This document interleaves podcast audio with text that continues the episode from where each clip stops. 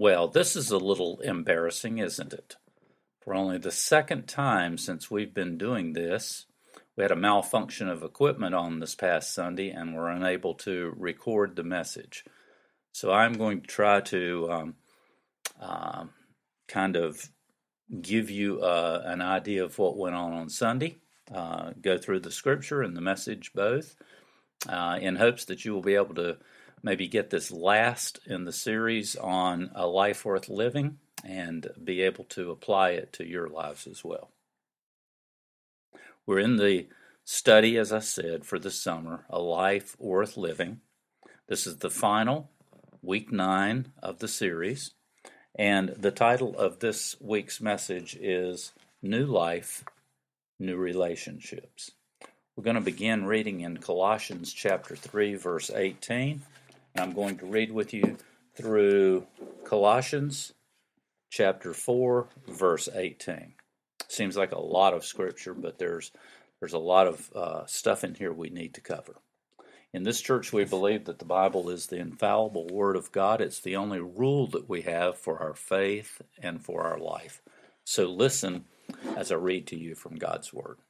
Colossians chapter 3, beginning with verse 18. Wives, submit to your husbands as is fitting in the Lord. Husbands, love your wives and do not be harsh with them. Children, obey your parents in everything, for this pleases the Lord. Fathers, do not embitter your children, or they will become discouraged. Slaves, obey your earthly masters in everything, and do it not only when their eye is on you and to win their favor but with sincerity of heart and reverence for the Lord. Whatever you do, work at it with all your heart, as working for the Lord, not for men, since you know that you will receive an inheritance from the Lord as a reward. It is the Lord Christ you are serving. Anyone who does wrong will be paid repaid for his wrong, and there is no favoritism. Masters, Provide your slaves with what is right and fair because you know that you have a master in heaven. Devote yourselves to prayer, being watchful and thankful, and pray for us too, that God may open a door for our message, so that we may proclaim the mystery of Christ for which I am in chains. Pray that I may proclaim it clearly as I should. Be wise in all you, in the way you act toward outsiders. Make the most of every opportunity.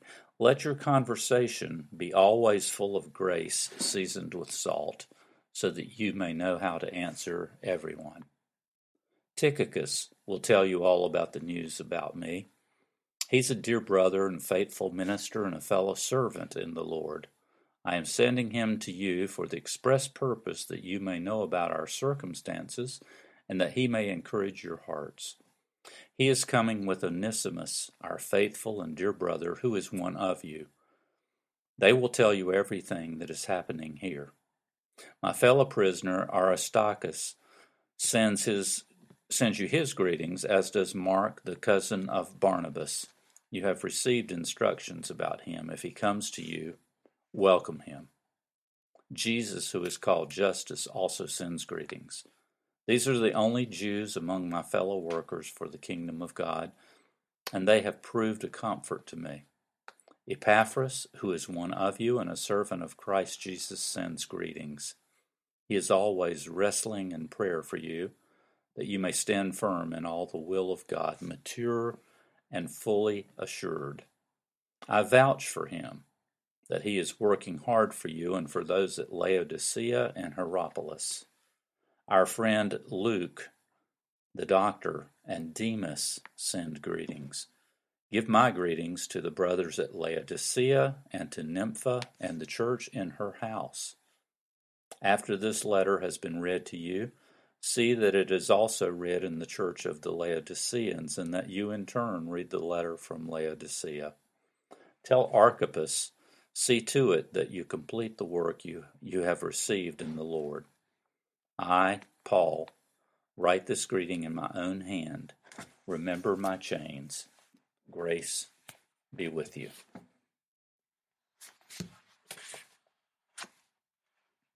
Doesn't it make sense to you that if, if you have a new life in Christ, you're not going to also have the same old relationships? You're going to have some new relationships. Things will start to change in those old relationships. Do you ever struggle with that? I, I can tell you that I certainly do. Do they all change immediately and become perfectly uh, placed immediately? No, I don't think so. The neat thing about this passage is that it takes in the whole gamut of relationships. Let's look at the family. Let's look at the believers. Let's look at those who aren't believers. Let's look at God. How does God actually make our relationships new? That's the question we're going to look at. You go to a marriage seminar, guys, and if you're a husband, you listen to everything that is said to your wife because she should be doing that so you can have a successful marriage. So, my warning to you is this morning don't listen to what this says about somebody else, listen to what it has to say about you. So, let's jump in here. New relationships mean that I make the choices to, number one, be unselfish toward my family. And there's three family relationships that Paul talks about in Colossians, um, beginning at verse 318. The first couple we're familiar with wives and husbands, and children and fathers. But why does it talk about slaves and masters? Why is that? And it's the same in Ephesians and in 1 Peter. Why does the Bible do that? Well, the fact of the matter is that in the Roman Empire, there were as many slaves as there were free people, and slaves were considered a part of the family. Everybody had a slave, and they were considered a part of the family. We still have some of that slave master relationship for about 12 or 8 hours a day if we work. So let's get some key words in each of these areas that make these relationships work. A key word for wives that the Bible uses is submit. Submit. Submit carries the idea of unselfish love, but the Bible word is the word submit. And now that's gotten a lot of bad press here lately. The idea of submission to somebody else who tells me what to do and who, who doesn't really care about me, someone who is always ordering me around, is not the biblical idea of, of submission at all. In fact, the biblical idea of submission is no one can force you to do it. It has to be something that you choose in your life. So when the Bible says, Wives, submit to your husbands, there are four truths that I can think of about submission. The first is this submission does not cancel out our equality. Submission does not cancel out our equality. Anytime the Bible tells you to submit to someone else, it doesn't mean that you are unequal with them. Here's the greatest proof of that. In the book of Hebrews, the Bible tells us that Jesus submitted himself to the Father. And I would ask you, aren't the Father and the Son and the Holy Spirit all equal? Absolutely, they are. Our whole faith is built on that principle. Jesus made the willing choice then to submit himself to the Father. So it doesn't mean that you're not equal. Secondly, everyone is to submit in some way or another to other people. This isn't just for women that we're talking about here, not just for wives. Every one of us has relationships in which we have to submit to other people. The third truth about submission is this submission doesn't mean that if asked to, you would disobey God. A lot of people think that if you're really submissive, you have to do whatever someone else says. Of course not. Sometimes when somebody says you have to disobey God, whether it's a government authority or a husband or wife, Instead of saying, No, I have to obey God, what we do is we get really resistant. We get resistant to the point of bitterness. And somehow the early disciples were able to say, We realize you can throw us into jail, but we have to do what we have to do. They said they're going to obey God, but they still respected the people who were authorities in their lives. And sometimes we have to do that in our lives as well. The fourth truth about submission is submission can't, cannot be imposed. Husband, anytime you you say to your wife, you have to submit to me. I can tell you from personal experience that just ain't gonna work. Does that work for any of us? I don't think you could find me a person that it does. You can't impose submission on somebody. It's a willing choice to respect somebody else. You can't impose respect. The verse says, Wives, submit to your husbands. It doesn't say, Husbands, get your wives to submit themselves to you. The real key to submission in marriage, and, and Ephesians, uh, Ephesians 5 um, talks about this a whole lot more.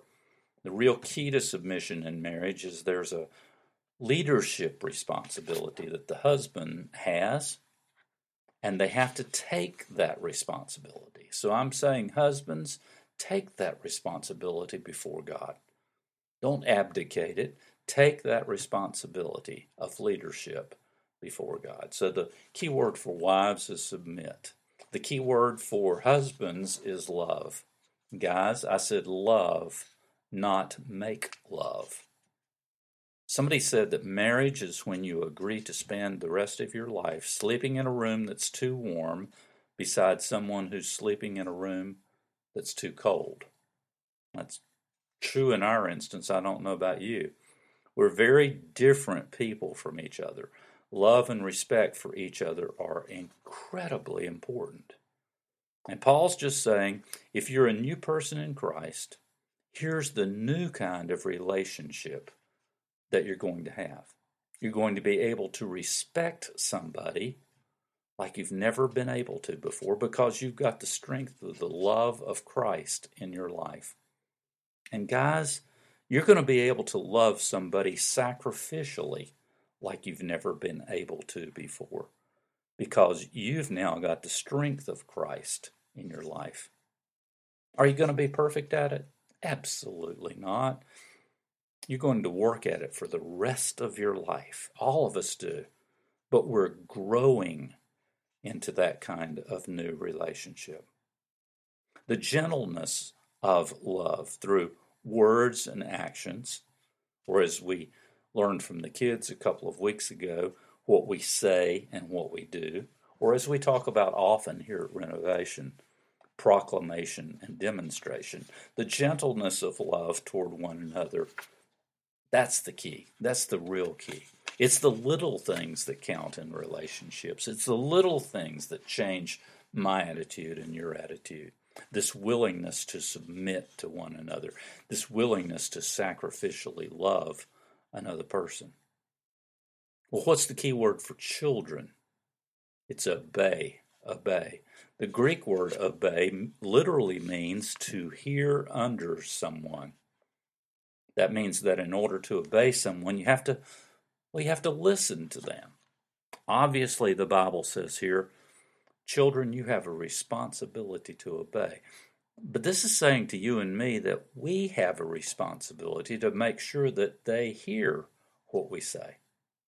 If obedience means that you listen under somebody, if we don't say it in the way that they can hear it and understand it, we don't give them the opportunity to even be obedient. Here's the key word for fathers. This could be said I think, for both parents, but for fathers uh, for sure. The key word is don't. Don't. D O N apostrophe T. Both here and in Ephesians, Paul says, Dads, there's some things that we do that we shouldn't do because those things irritate our children. Don't exasperate your children, it says in Ephesians uh, 5. Don't embitter your children, as we just read here. So, fathers, I'm saying to you, don't embitter your children. First of all, don't insult them. It's easy to insult, but there's something about our words as dads that carry a greater weight than we can even realize. You've heard in testimonies here at this church and in other churches when people would get up and say, My dad said this to me, or My dad never said that to me. Instead of words of insult, our kids need to hear words of encouragement. And that doesn't mean you can never be negative because we have to be negative sometimes when negativity happens. But it's so easy, I'm saying, to share words of insult. Do not insult your kids. Secondly, don't ignore them. This is probably the one we do the most. We get busy, our lives get so wrapped up in things, we look back and think, I don't want to ignore my kids. I don't want that to happen. But then week after week and month after month, and then it becomes year after year, pretty soon they're gone. That's one of those things that embitters your children. Maybe the practical thing to do is to make a date with one of your kids this week, one that you've been ignoring. The easiest one to ignore Listen to this. The easiest one to ignore is the one that's the most like you. They irritate you the most because they are the most like you. The third thing is this don't indulge your kids. We ignore them, and because we've ignored them, we think we have to indulge them. What do they really want from us? What do they really want? Well, I would say to all the Utes out there, to quote one of my favorite movies, to all you Utes, love is spelled T I M E. They want our time. They want our encouragement. And dads, if, if you haven't said, I love you to your kids today, you need to do that on the way home. Maybe you say, My dad never said that to me. Well, you can break that pattern and teach your sons and daughters to say it to their kids. They need to hear, I love you, sincerely. A key word for slaves that comes up and uh, up again and again in this passage is the word Lord. How in the world does that relate to us, the slaves, Lord? Well, if you and I are going to have a relationship with the boss and we're reading this passage that says, treat them as your Lord, how would your boss react? if you came in and called him Lord. Some of your bosses probably would like it. They'd really like it. Now, obviously, for us Christians, we have only one Lord, and that's the Lord Jesus. We don't work for a boss as the Lord of our lives. We work for Jesus Christ as the Lord of our lives. That's why this says again and again don't do your work for anyone else. Work as for the Lord Jesus Christ, whom you're serving. Don't do it to please other people. Do it to please the Lord Jesus.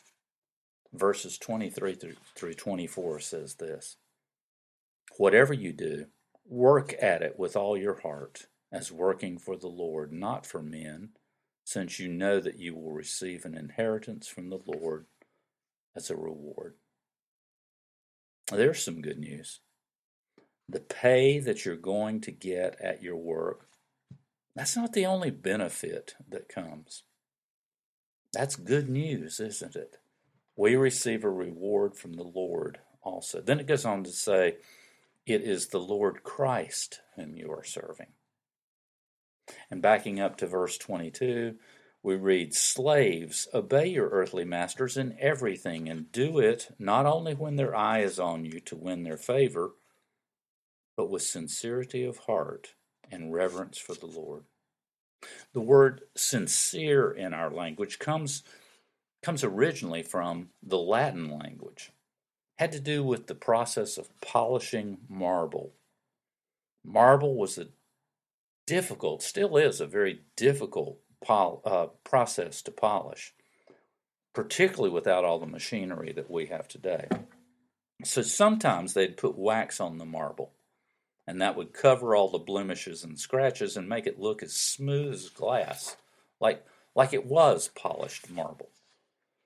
But when it got out in the heat, you know what would happen the, when the wax would melt and you'd see all those blemishes again.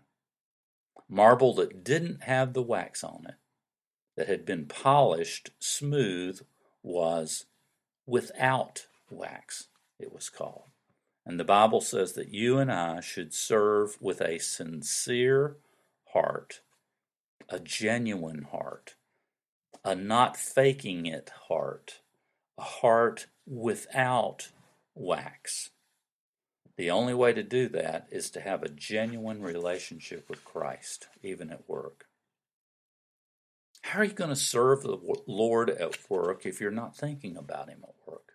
You've got to think about Him at work also. How is He going to be your boss, your Lord, if He's not on your mind all the time? So for slaves, the key word is Lord. The key word for masters you who are masters, bosses, company owners, here's the key word for you provide. As a believer in Christ, you're responsible to provide for your workers in the best way that you can, with excellence. Not to be excessive, not to do things that are kind of outside the bounds of reason, but the best way you possibly can. That's another one of the things that the Bible teaches us about relationships. And there's a phrase that that kind of arches over all of these different personalities. And that phrase is this unselfish love. That's the attitude I'm to have in all my relationships. And that's the that's the thing, the key that makes them all work. What's the attitude that you have for your relationship with God? What attitude do you have? Well, new relationships mean that I make the choice to also be devoted to prayer. If I'm going to have an exciting relationship with God, I have to be devoted in prayer. And how do you do that? How do you express real devotion in prayer? Do you have to get out on your knees? Is that devotion to prayer? What does it mean to be devoted in prayer? A couple of Quick tips can be found here in Colossians 4 2, where it says, Devote yourselves to prayer, being watchful and thankful. How do I do devotion? First of all, I've got to be watchful for what God's doing in the world. And you can do this even if you're reading the newspaper or listening to the news. Instead of just reading the newspaper, you can be watchful and be looking for the needs of those people and pray for people that that you don't even know. It can transform the experience of reading the newspaper or listening to the newscast. And secondly, be thankful. If you're going to be a dev- be devoted in prayer, thanksgiving has to be a part of your prayer life. That's where the joy comes from, being thankful to God. And Paul says in all of our prayers, we should be thankful to God. Well, what about my relationship to those who, who don't know Christ? My relationship then to unbelievers. The third thing is be wise with unbelievers. A genuine wisdom with unbelievers. Paul writes this, and pray for us too, that God may open a door for our message, so that we may proclaim the mystery of Christ, for which I am in chains. Well, how can I be wise and have a great relationship with those who don't know Christ? The kind of relationship that brings people to want to know Christ. And Paul says there's three things you can do here. First is prayer for unbelievers. If you got some unbelievers you're struggling with right now, prayer may not always be your first thought because you're struggling with them. But prayer is such a key. I would say the key. It even says specifically, here's what to pray about. He says, pray for an open door. Pray that somehow God will open a door so that you can say something, so that you can communicate something. And specifically, he says, pray for a clear message that when that door opens, you'll be able to go through it and say something with great clarity. If you've got somebody in your life who doesn't know Christ, somebody you're concerned about, somebody you love, that's what to pray about. God, would you somehow open the door for me or for somebody else? It doesn't have to be me. And when the door gets opened, would you please let the message be clear? Paul asked for prayer and said, That's what I want you to pray for me. And he was a pretty good evangelist, I'd have to say. He reached a few people in his day. Secondly, wisdom in the way that you act. Wisdom around those who aren't yet believers.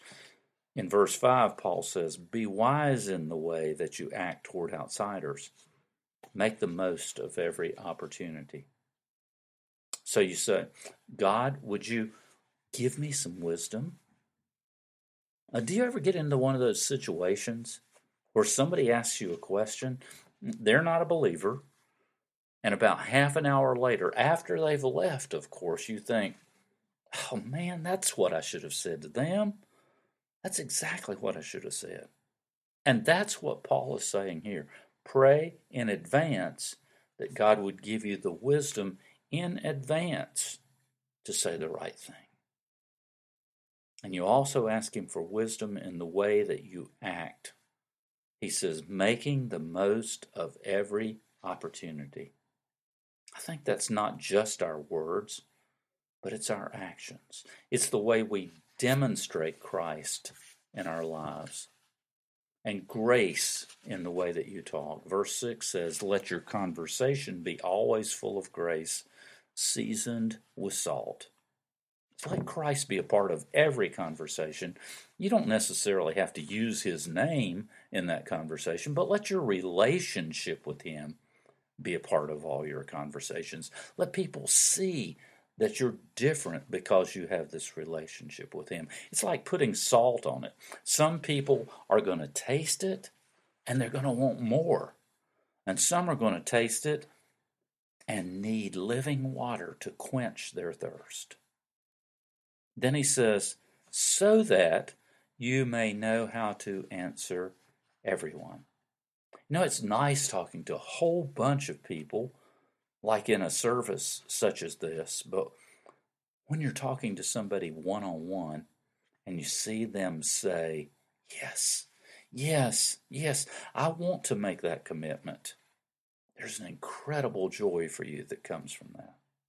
Finally, Paul says, how do you act toward believers?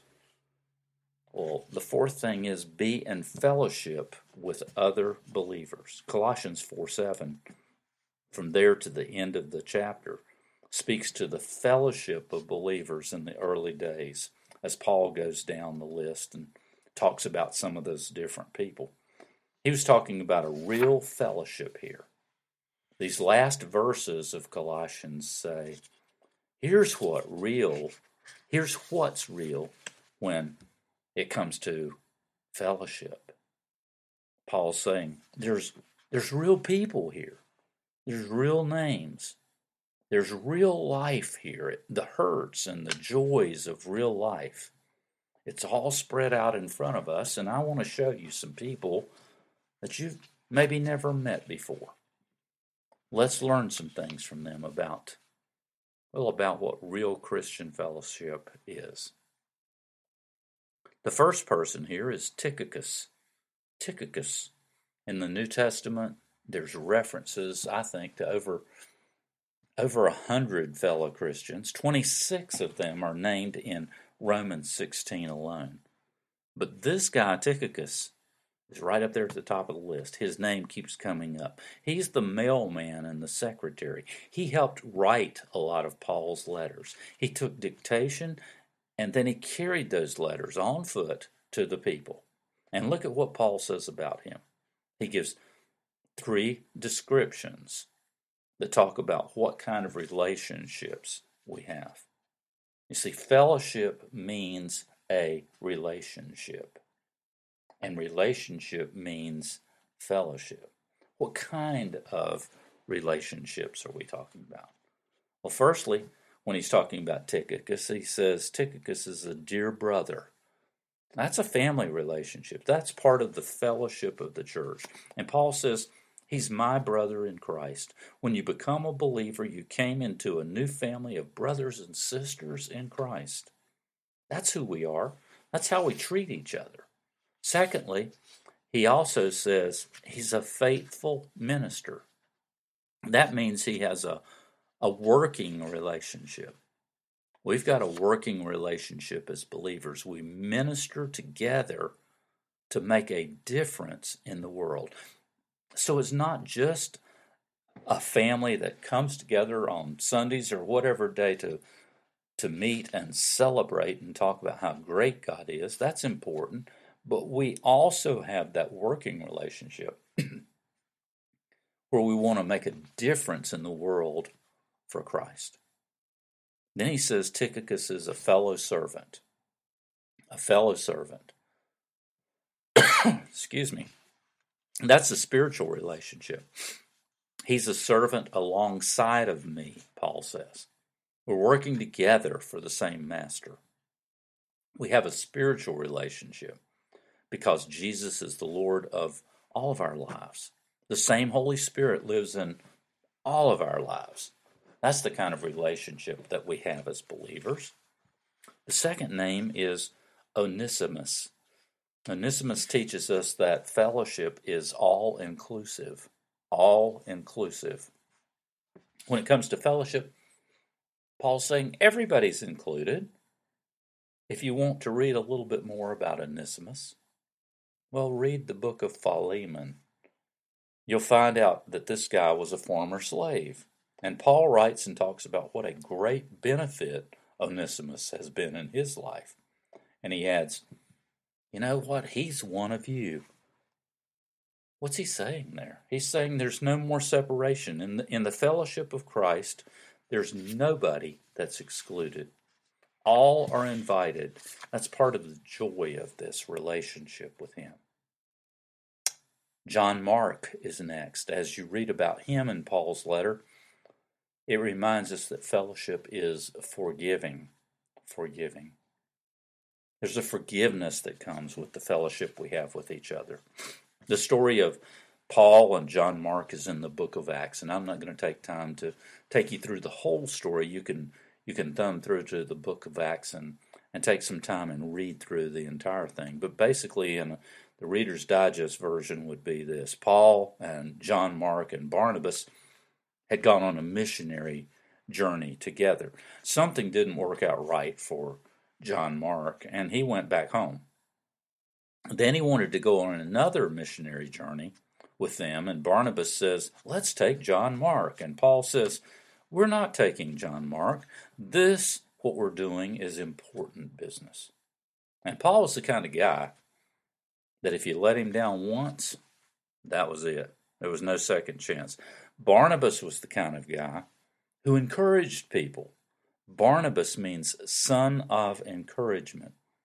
He had encouraged Paul to become all that Paul could be.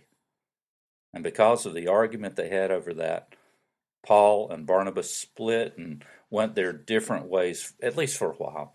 And John Mark went with Barnabas, not with Paul. And here's Paul years later, and he's writing again about John Mark. What's he writing? Is it that John Mark, he let me down that time, and I'm never going to forget it. Never, never, never. No. He writes about John Mark and says, Mark sends his greeting, the cousin of Barnabas. You've received instructions about him. If he comes to you, welcome him. And in 2 Timothy 4:11 he talks about John Mark even more and says, "I praise God because of the way that he ministers to me." Fellowship means forgiving. John Mark's story should be a great encouragement to any of you who have failed at the first try. Because he, John Mark, was a miserable failure at his first try of being an apostle's helper, a miserable failure. But God gave him a second chance, and, and here's his name in the scriptures, lifted up as someone whom God used in a great way. Some of you may have failed at the first try and you gave up. You said, That's it. If I can't make it the first time around, I, am I'm, I'm just not going to try again. well, John Mark is an example to all of us. He says, God gives you a second chance. And that's great news. Aristarchus and Luke teach us that fellowship means lasting, lasting. If I really have fellowship with other believers, I can last for a long time in the faith. Here's this guy, Aristarchus. Paul was involved in a lot of things with him. From the mob scene and the little town called Ephesus, where he was arrested, to deciding to join up with Paul and go on a trip to Rome. And they went on a ship together on this trip. Those of you who've read the book of Acts know all about it, know that the ship was shipwrecked on the way to Rome. So he was on that shipwreck. And now he's imprisoned alongside Paul because of his faithfulness to the Lord. Through thick and thin, he was faithful.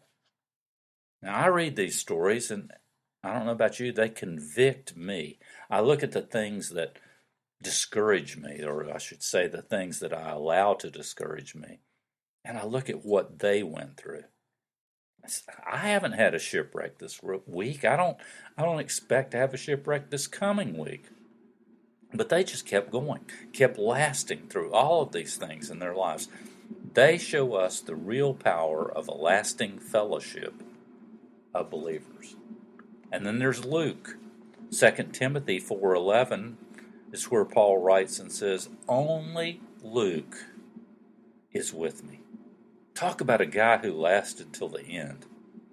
Yet when you last to the end, God's able to do some great things in your life. Luke wrote a gospel, the Gospel of Luke, and he wrote the book of Acts. There's great things that can happen when you last to the end. The power to last to the end comes from the fellowship of believers. You can't last by yourself, it's impossible by yourself. And then we see the name Demas in this list. He reminds us that fellowship sometimes, sometimes means disappointment. Here, Paul just mentions his name, but, but in his second letter to Timothy, Paul writes about Demas, 2 Timothy 4:10. He says, Do your best to come to me quickly, for Demas, because he loved this world, has deserted me and has gone to Thessalonica. Demas had made a decision about this. He said, I'm am I going to stay with Paul or am I going to go back to my home? Paul or go back to home? And what was his motivation behind his decision? Well, it says Demas did it. Why? Because he loved the present world. And this is a good test for you to see if if you're making the right decision for the right reason. Here's Demas, someone who disappointed Paul. And right after him, we see this guy, Epaphras. He's on the other side of the coin. He reminds us that fellowship means sacrifice.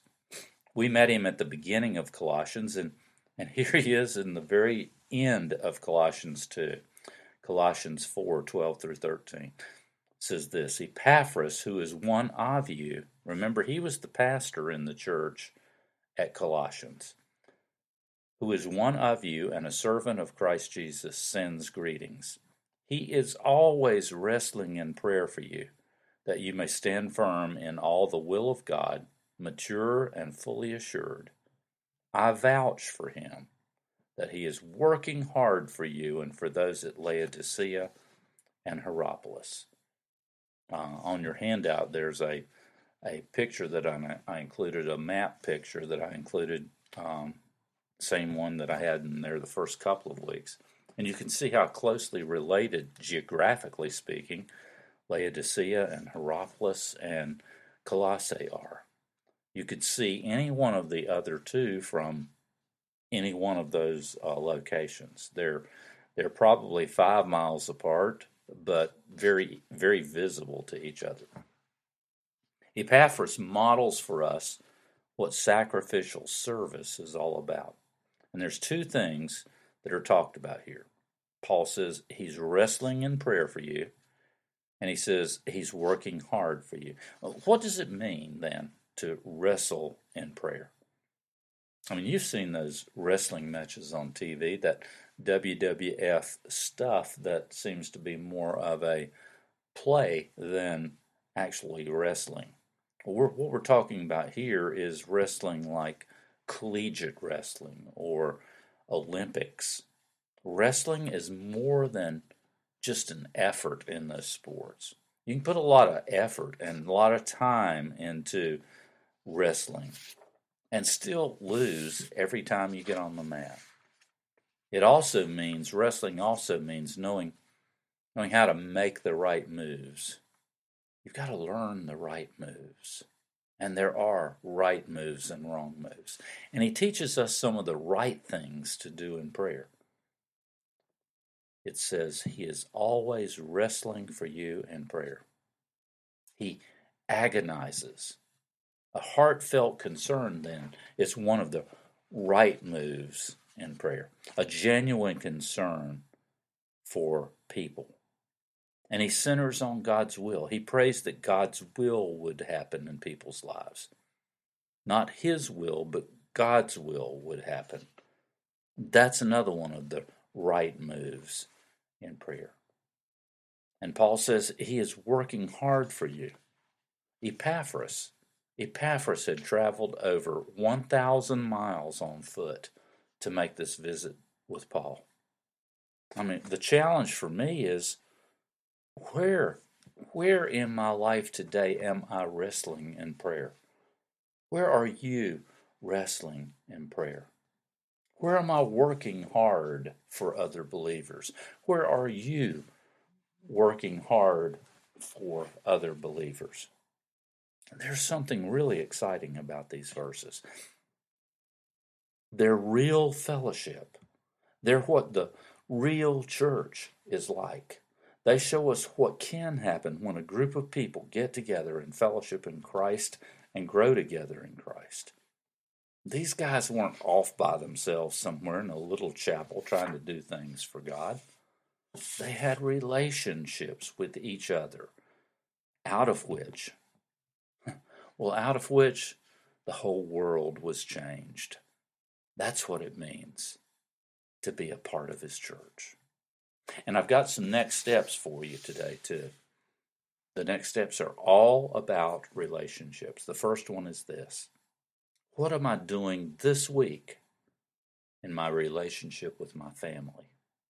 What am I doing this week in my relationship with my family? What am I going to do this week in my relationship with the Lord? What am I going to do this week in my relationship with the Lord? What am I going to do this week in my relationship with unbelievers? Relationship with unbelievers. And finally, what am I going to do in my relationship with believers? I don't want to leave that last one for you to decide some other time. I'd like for you to do something about it today, right now. It says Epaphras wrestled in prayer for the people he loved. You need to wrestle today in prayer for another believer or for some believers. So I want you to spend a few minutes here praying for other believers perhaps someone in your family, somebody, somebody you know, or perhaps someone that you've never met and never will meet. Perhaps, it, perhaps it's some uh, Christian group that you've heard about on a newscast or read about in the paper. Won't you do that? Spend some time wrestling in prayer for another believer. Thank you. God bless you.